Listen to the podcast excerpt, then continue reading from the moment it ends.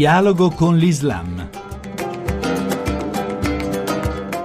Un cordiale saluto a tutti gli ascoltatori da Riccardo Cristiano in studio per questa puntata di dialogo con l'Islam. Ci occuperemo del giurista musulmano Maher Makhmasani che ha scritto un libro, Retrospettiva islamica, che il professor Antoine Corban ha voluto presentare immediatamente al pubblico della nota rivista libanese L'Orient Littéraire come opera di assoluto rilievo. Per la delicatezza e complessità della trattazione abbiamo ritenuto di riassumere a parole nostre quanto il professor Corban ci ha detto al riguardo di un'opera che ha definito così. Extremely rational and Arabs have always been extremely rational and systematic. Un libro estremamente razionale e sistematico, come è proprio della cultura araba che ha trasmesso Aristotele all'Occidente. They introduced Aristotle to the Western culture. Il riferimento unico dell'opera islamica di Maher Makhmasani, chiarisce da subito il professor Corban, è il Corano. L'Islam non arrivò nel vuoto, scrive Makhmasani, quindi l'Islam non è l'origine e l'autore dice chiaramente che tutto ciò che si aggiunge aggiunge alla rivelazione divina, la tradizione, i detti attribuiti al profeta, non appartengono altro che al messaggio umano e quindi contingente, non certo al messaggio divino. Il messaggio che non cambia è quello del Corano, religione secolare,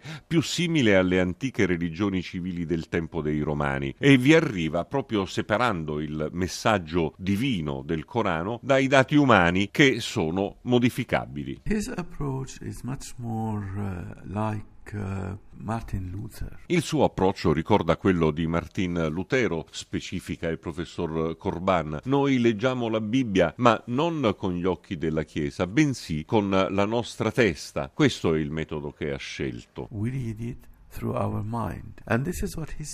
questo metodo lo porta a identificare l'uomo come il vicario di Dio in terra, non come lo schiavo di Dio. La parola Abed, da cui Abdallah, ad esempio, schiavo di Dio, significhi anche servo di Dio. Abdallah, servo di Dio e non schiavo, è diverso perché servi lo si è per scelta. Cosa ancora più importante, il volume ipotizza che la stessa parola Islam significhi un pio adeguarsi al volere di Dio e non un arrendersi davanti al volere di Dio rinunciando alla via umana, che sarebbe il senso di un altro termine per la precisione, istislam. Islam, uh, which is a pious uh, adequacy to God's will, and istislam, which is uh, to surrender in front of.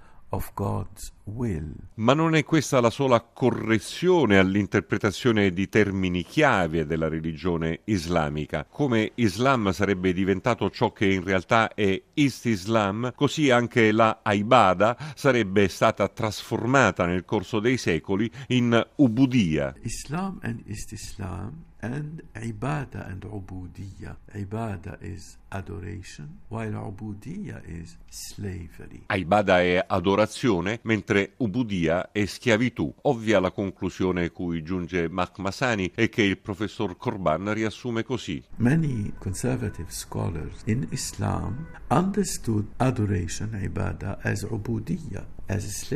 Molti maestri del pensiero conservatore nel corso dei secoli hanno capito Aibada, adorazione, come Ubudia, schiavitù. Facendo questo, e la conclusione del professor Korban, Maher Makhmasani compie la stessa operazione dei salafiti, cioè degli interpreti ultraconservatori dell'Islam, arrivando però a conclusioni opposte alle loro. He is on the same level as the Salafist, but in total contradiction.